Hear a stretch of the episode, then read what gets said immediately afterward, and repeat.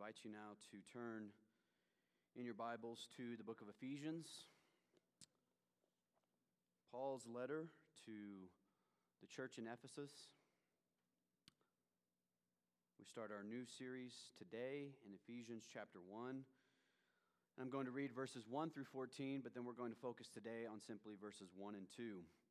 We're going to move somewhat slowly through this great book uh, over the next several months in order to hopefully digest just the, the rich food that we have before us in this, in this book. So I want to encourage you to read the book of Ephesians uh, in, your, in your daily or your weekly devotions uh, from now and all throughout this year as we'll be in it uh, through, throughout uh, the month of May later on this year. So we'll, we'll be here for some time, and I'm, I'm really looking forward to this with you. So draw your attention to the reading and to the preaching of God's holy, God's inspired word.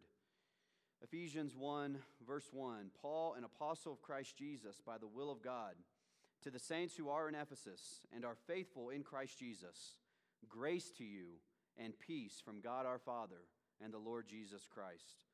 Blessed be the God and Father of our Lord Jesus Christ, who has blessed us in Christ with every spiritual blessing in the heavenly places even as he chose us in him before the foundation of the world, that we should be holy and blameless before him.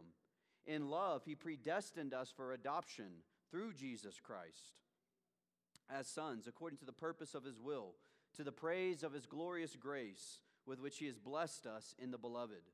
In him we have redemption through his blood, the forgiveness of, his tr- of our trespasses, according to the riches of his grace, which he lavished upon us in all wisdom and insight making known to us the mystery of his will, according to his purpose, which he set forth in Christ, as a plan for the fullness of time, to unite all things in him, things in heaven and things on earth. In him we have obtained an inheritance, having been predestined according to the purpose of him who works all things according to the counsel of his will, so that we who were the first to hope in Christ might be to the praise of his glory. In him you also, when you heard the word of truth, the gospel of your salvation, and believed in him, were sealed with the promised Holy Spirit, who is the guarantee of our inheritance until we acquire possession of it, to the praise of his glory. This is the word of God. Thanks be to him indeed. Let us pray for our time in his word. Please join me. Lord God, we thank you for this time. We thank you for your word. We thank you for this marvelous, marvelous book of Ephesians. What an incredible, incredible letter this was that the great apostle wrote, Lord, nearly 2,000 years ago. And here it is, just as relevant then, or relevant today as it was then, Lord. And that is because it is your inspired word, it is your holy word, it is for your people. It is for our identity as Christians. It is for understanding the riches, the unsearchable riches of salvation in Jesus Christ. That we have union, we have union with Him by faith and faith alone. We thank you for this. And as a result, we also have communion. We have fellowship with you. We have a direct relationship with you, Heavenly Father, through your Son, our Savior. We thank you for all of this, and we pray now for the, the unpacking of these riches that we have here before us in this book. We pray for great, uh, great change, great uh, result, transformation of our time in this book over the next several months, Lord.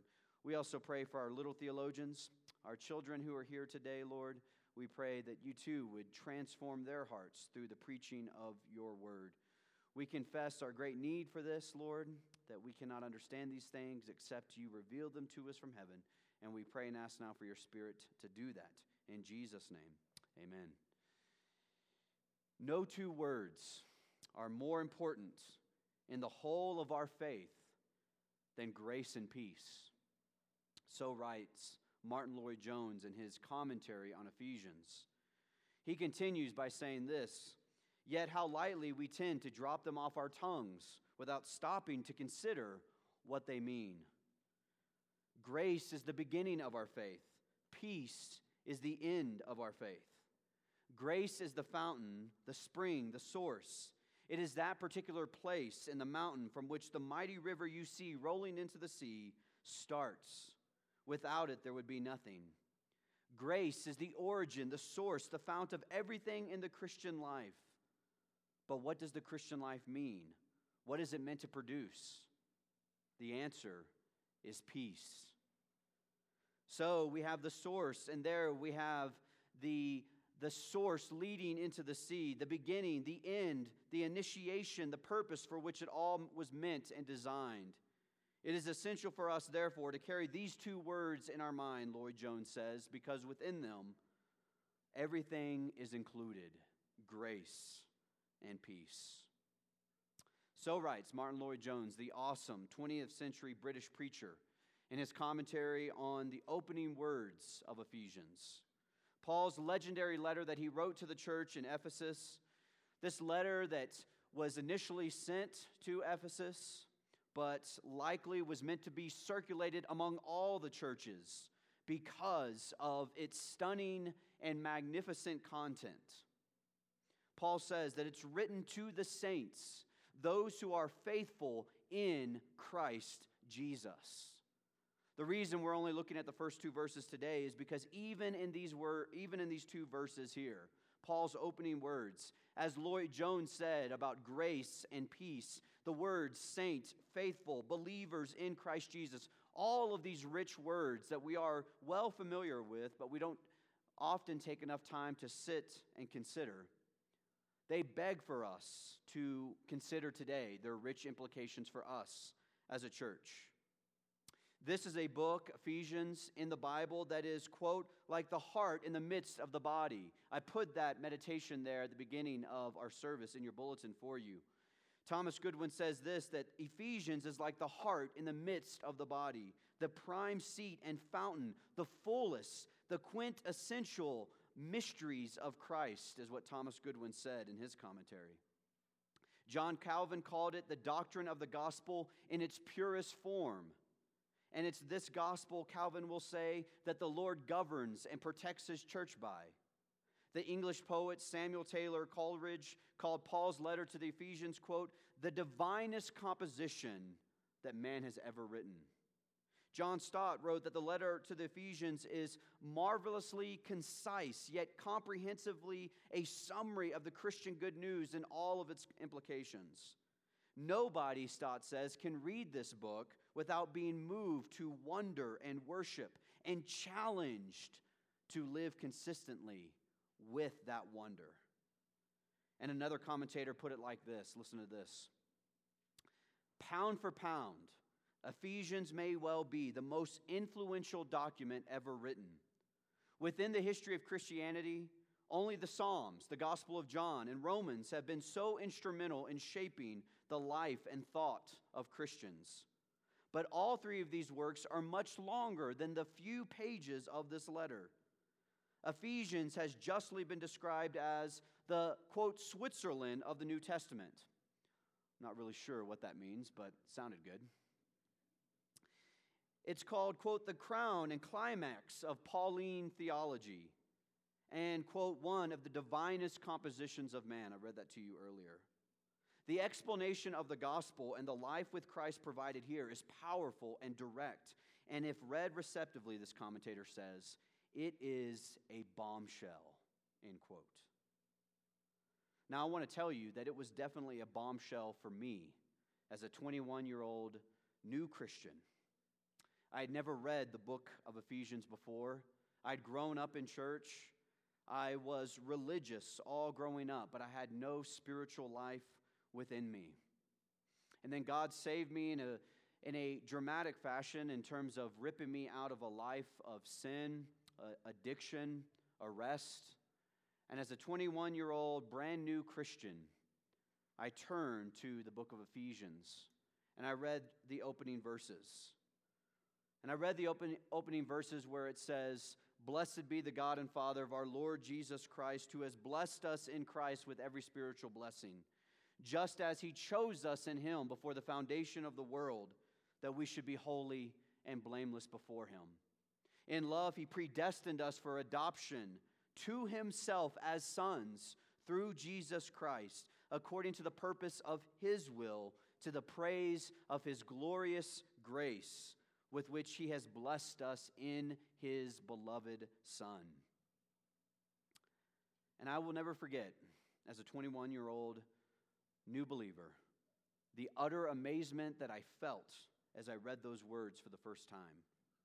Words that capture the absolute sovereignty, the absolute majesty of God in salvation.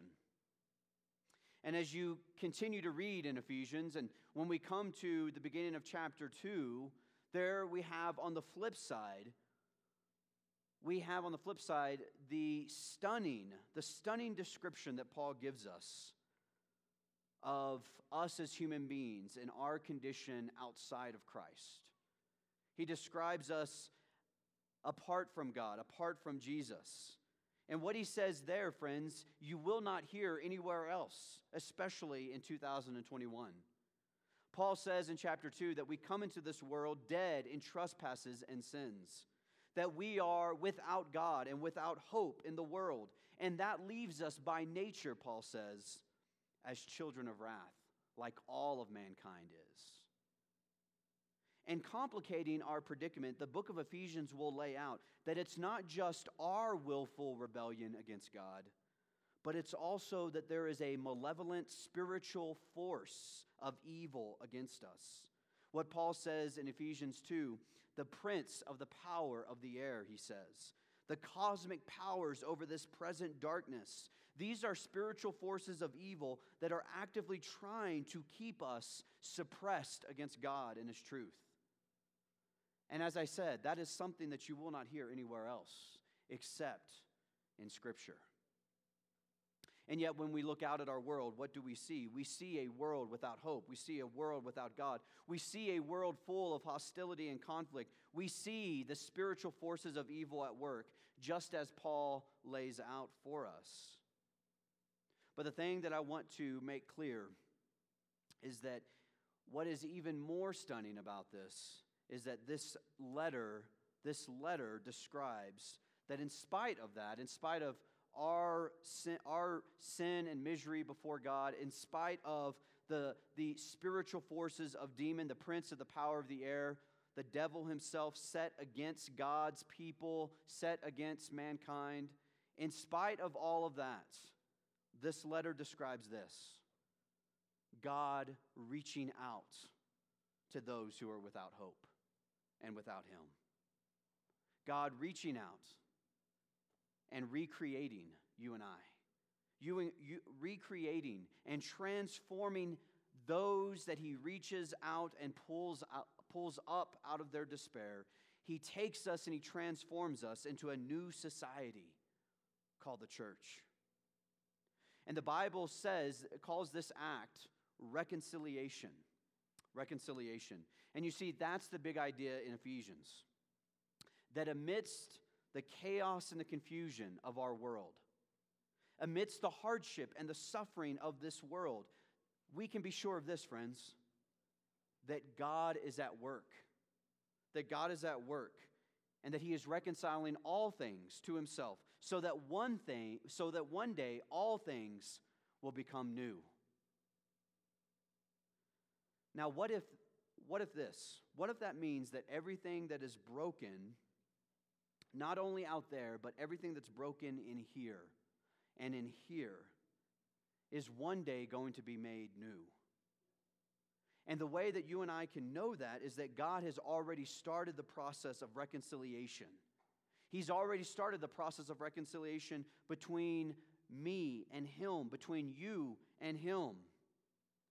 And what we'll see as we, as we go through Ephesians is that this reconciling power it can not only kill the sin in our life, but it can also kill the hostility within me. It can heal the fractured places within me and within you. It can clean the dirtiness and the filthiness that no one else knows about me except me and God, and God can cleanse me of that. God can rid you and I of our shame and our guilt. This is the doctrine of reconciliation. And that may sound a little too good to be true, but here's the, here's the caveat that's missing in what I've said so far God is reconciling all things, including you and I, because he loves you and I. His motivation is love for his people. Love that will lead you and I to praise him for the glory of his grace. And that's what this book is ultimately about for you and I to understand the great love with which God has loved you and me. The love that he has loved you, the love from before the foundation of the world. And that we would never be the same coming to understand that. And Paul says that in chapter 3 that the aim of, of, of what he's writing and the aim of the prayers that he prays is that we would know the love of Christ, he says in chapter 3, that surpasses knowledge, that we would be filled with all the fullness of God. This is an astounding book. And may God unlock, unlock the riches of this book for us as we go through it together. Now, we're going to see that right away in his greeting in verses 1 and 2. What we have here in verses 1 and 2 is Paul preparing us with appetizers. Appetizers so that we are ready, so that, so that we are hungry for more. We are ready for the extraordinary meal he is about to set before us and the rest of this book. And by appetizers, he wants us to sample, to taste what he's about to say in verses 3 through 14. In other words, we must taste or we must understand three crucial areas here in these first two verses. Three crucial areas of Christian doctrine or Christian theology in order to understand God's work of reconciliation in the world. And here's what we need in order to understand we need to understand the God centered worldview that Paul puts forth, we need to understand our God centered identity that Paul puts forth. And thirdly, we need to understand the God centered communion that we have as believers. Worldview, identity, and communion. Now, little theologians, here's what I'd like for you to draw today. And actually, I want you to write something today. I want, if, if you were writing, kids, if you were writing a letter to your church, to Westside Church, how would you start your letter? What would be your greeting to your church here at Westside. So let's say you go on a trip and you're riding back to your church. What would you say in your greeting? Now, here are the questions, kids. As you, as you work on your greeting, be listening for the answers to these questions, kids. What is our God centered worldview? What is our God centered identity as Christians? And what is our God centered communion that we have? What is our worldview? What is our identity? And what is our communion? Now, we'll see the God centeredness right away in the greeting that Paul lays out. Verse 1, look at it with me. Paul, an apostle of Christ Jesus by the will of God, to the saints who are in Ephesus and are faithful in Christ Jesus. Now, here's what I want you to see the starting point, the foundation, what we would call the presupposition of Paul's theology. In other words, what is informing Paul's theology? What is informing what he's writing? Is that he is an apostle. He is an apostle, meaning a messenger or an emissary who is sent with an authoritative message. And that message doesn't originate with Paul, but it comes from the one who sent him, he says here. The Messiah, Jesus, Christ Jesus, by the will of God, he says.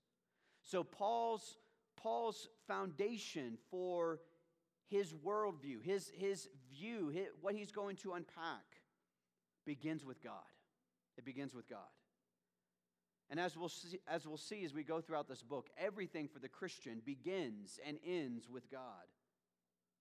And what this means for us practically, friends, is that we do not start with ourselves.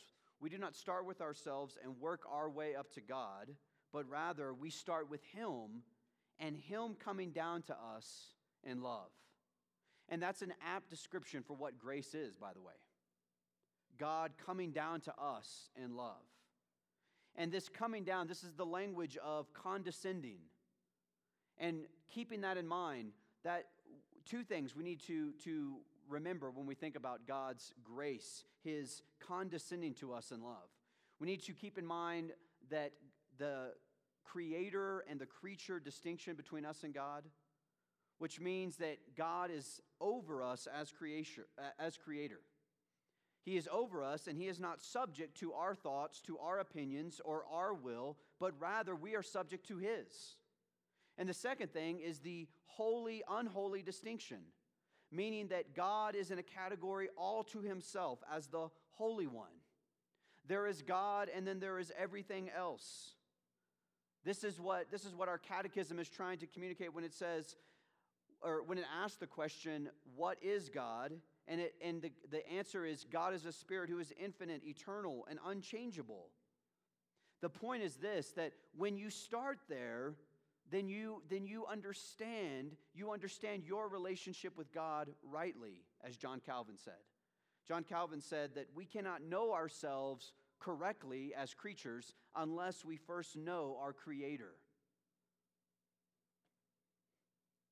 And what that means is that God has absolute rights over you and I.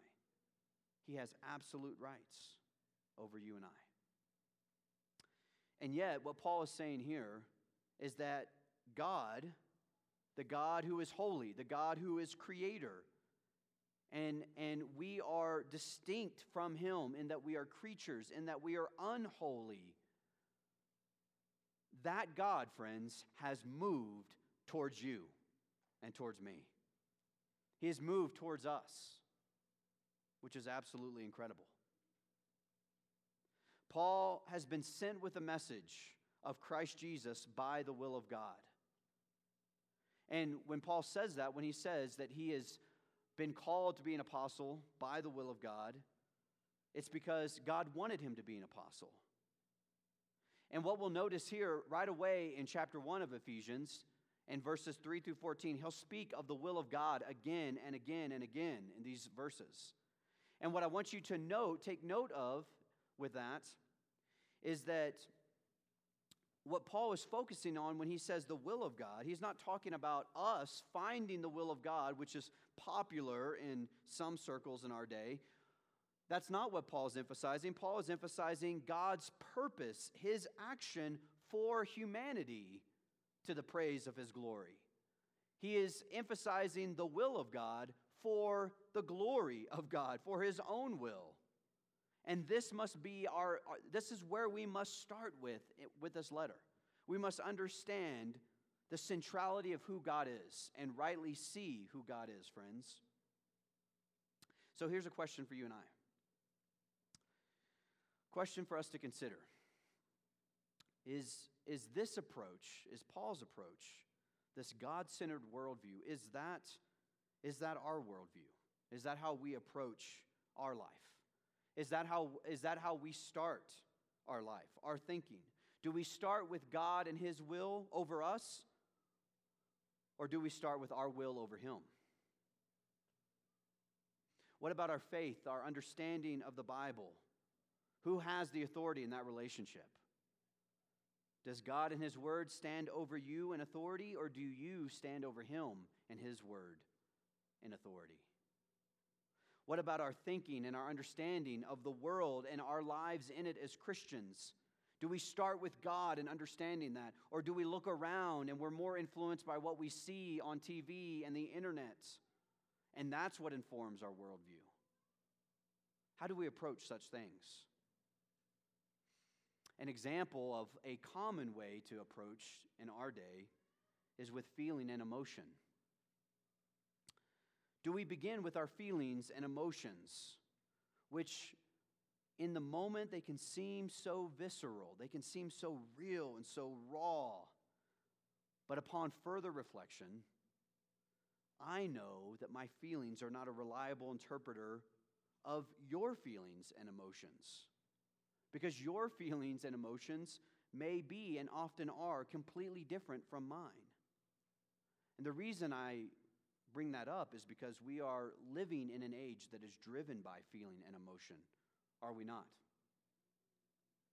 And I want you to see the, faulty, the, the faultiness of that lens for interpreting the world. It is a faulty lens for interpreting, particularly those things which are immaterial in nature, like morality. If we allow if we allow our feelings to tell us what is moral and what is immoral, then we are essentially sailing without a rudder. We are driving without brakes. We are flying without flaps. You can go for a while, but eventually you're not going to be able to stop that train until it does what?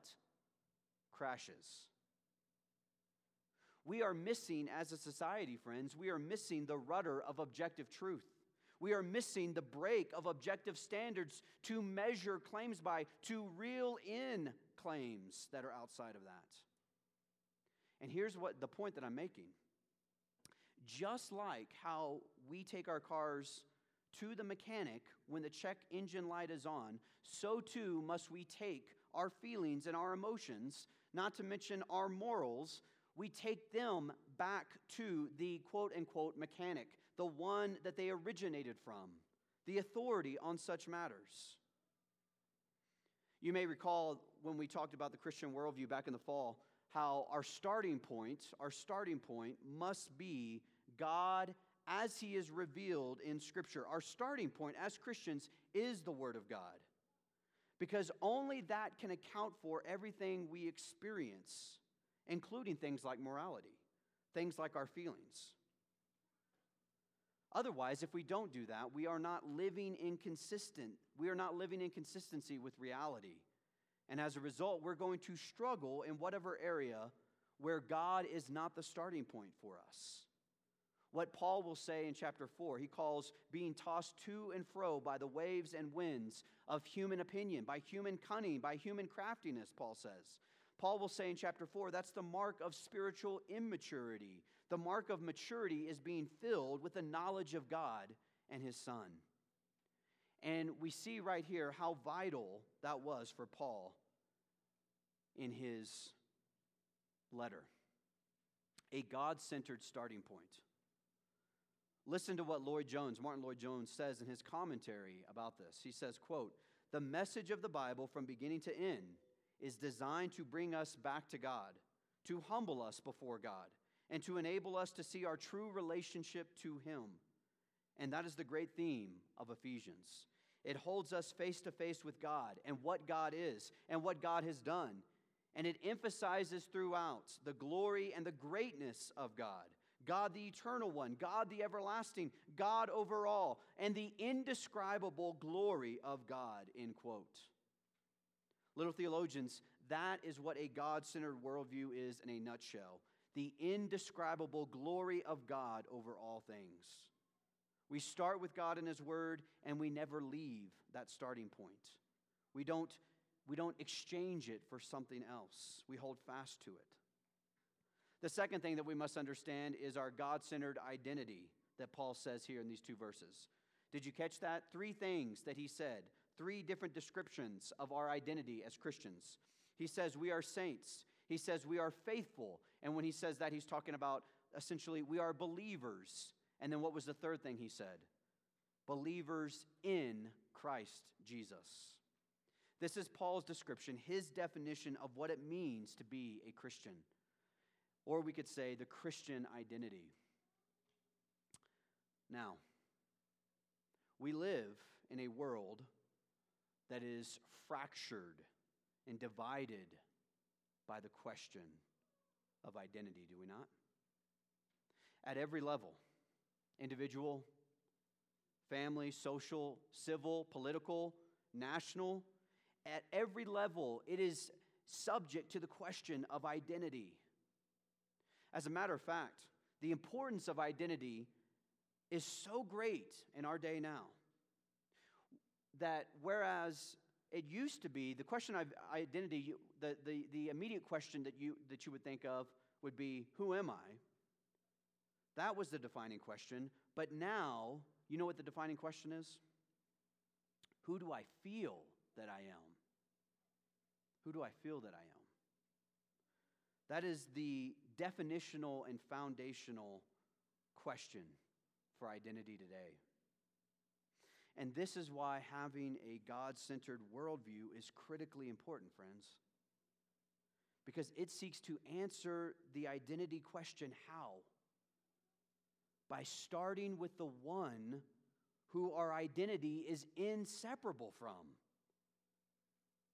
the one who not only made us, but made us in his image, the one who gave us our humanity, and then he defined that humanity for us.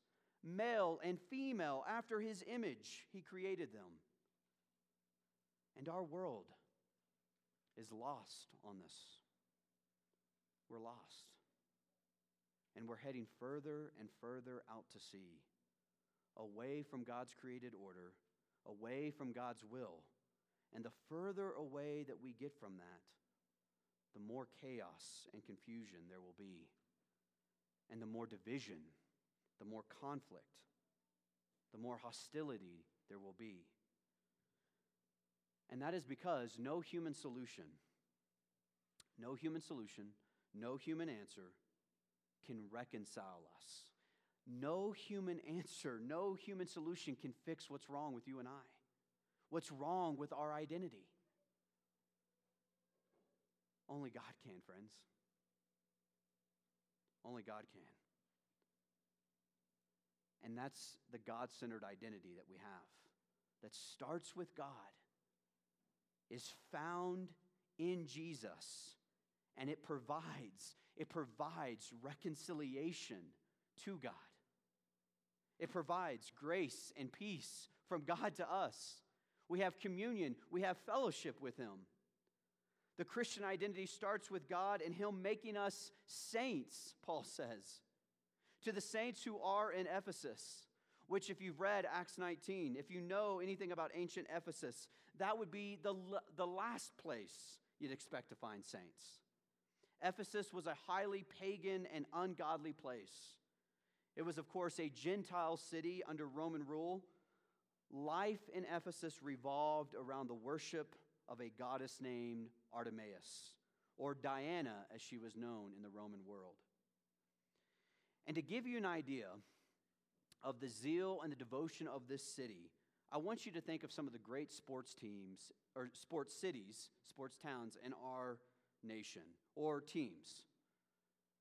You can think about the Alabama Crimson Tide football team and how obnoxious their fans are. That's a joke. The, the, the team and the city I thought of, however, was Philadelphia. Philadelphia, which is known for its sports teams the Eagles, the Phillies, the 76ers.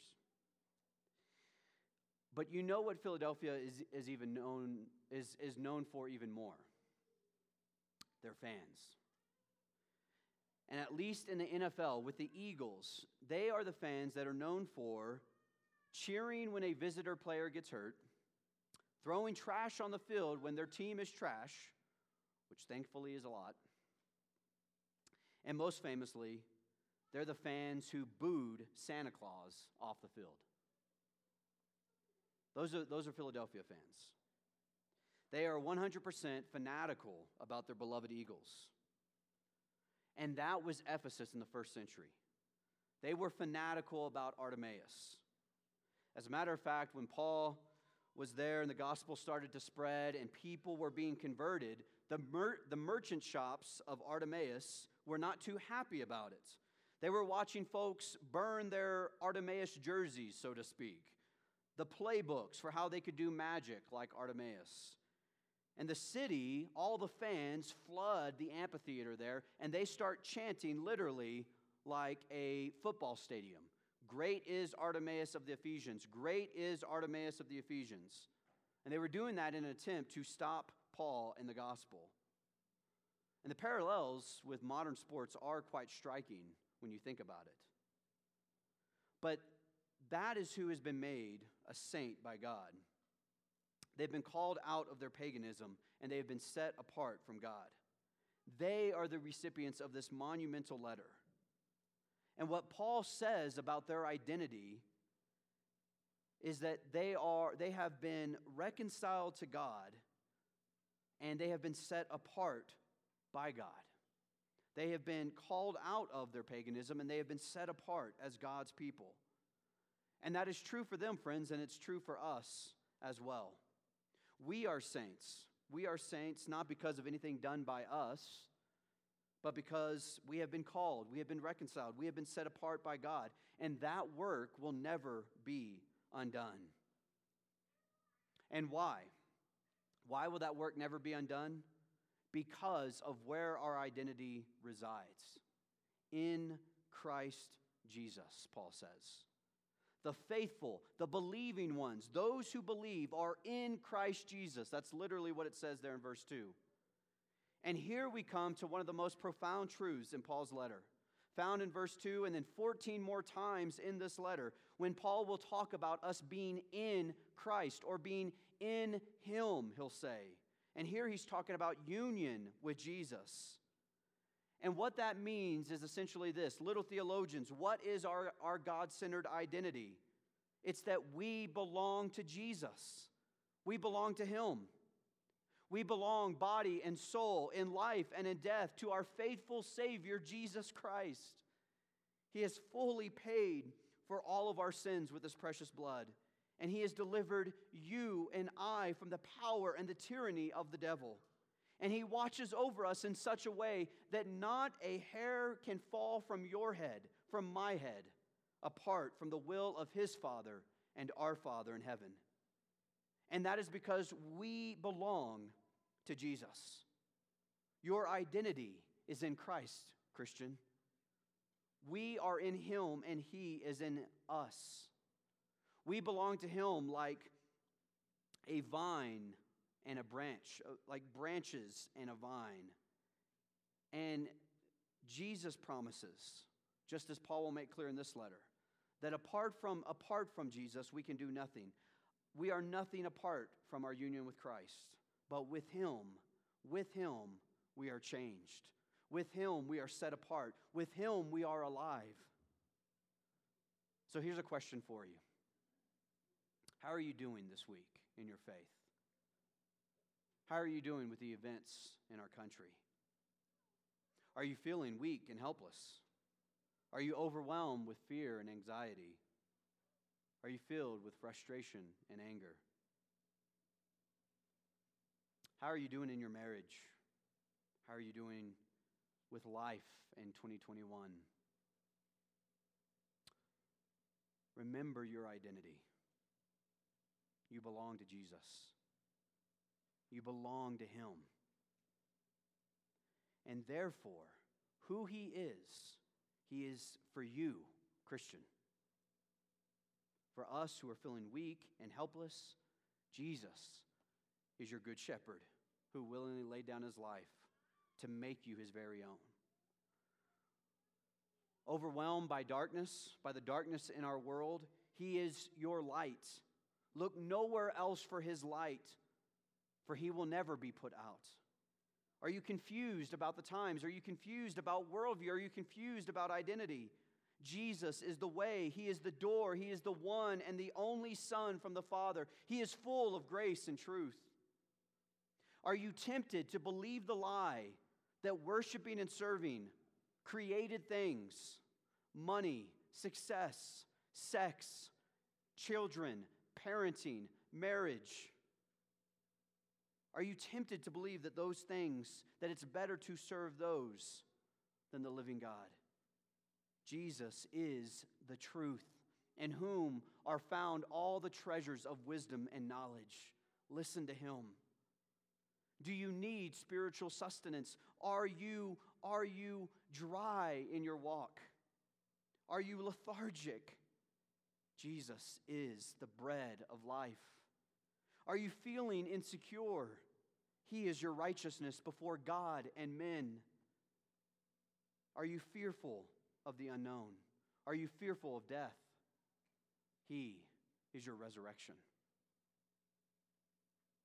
Are you dealing with guilt? Are you dealing with shame?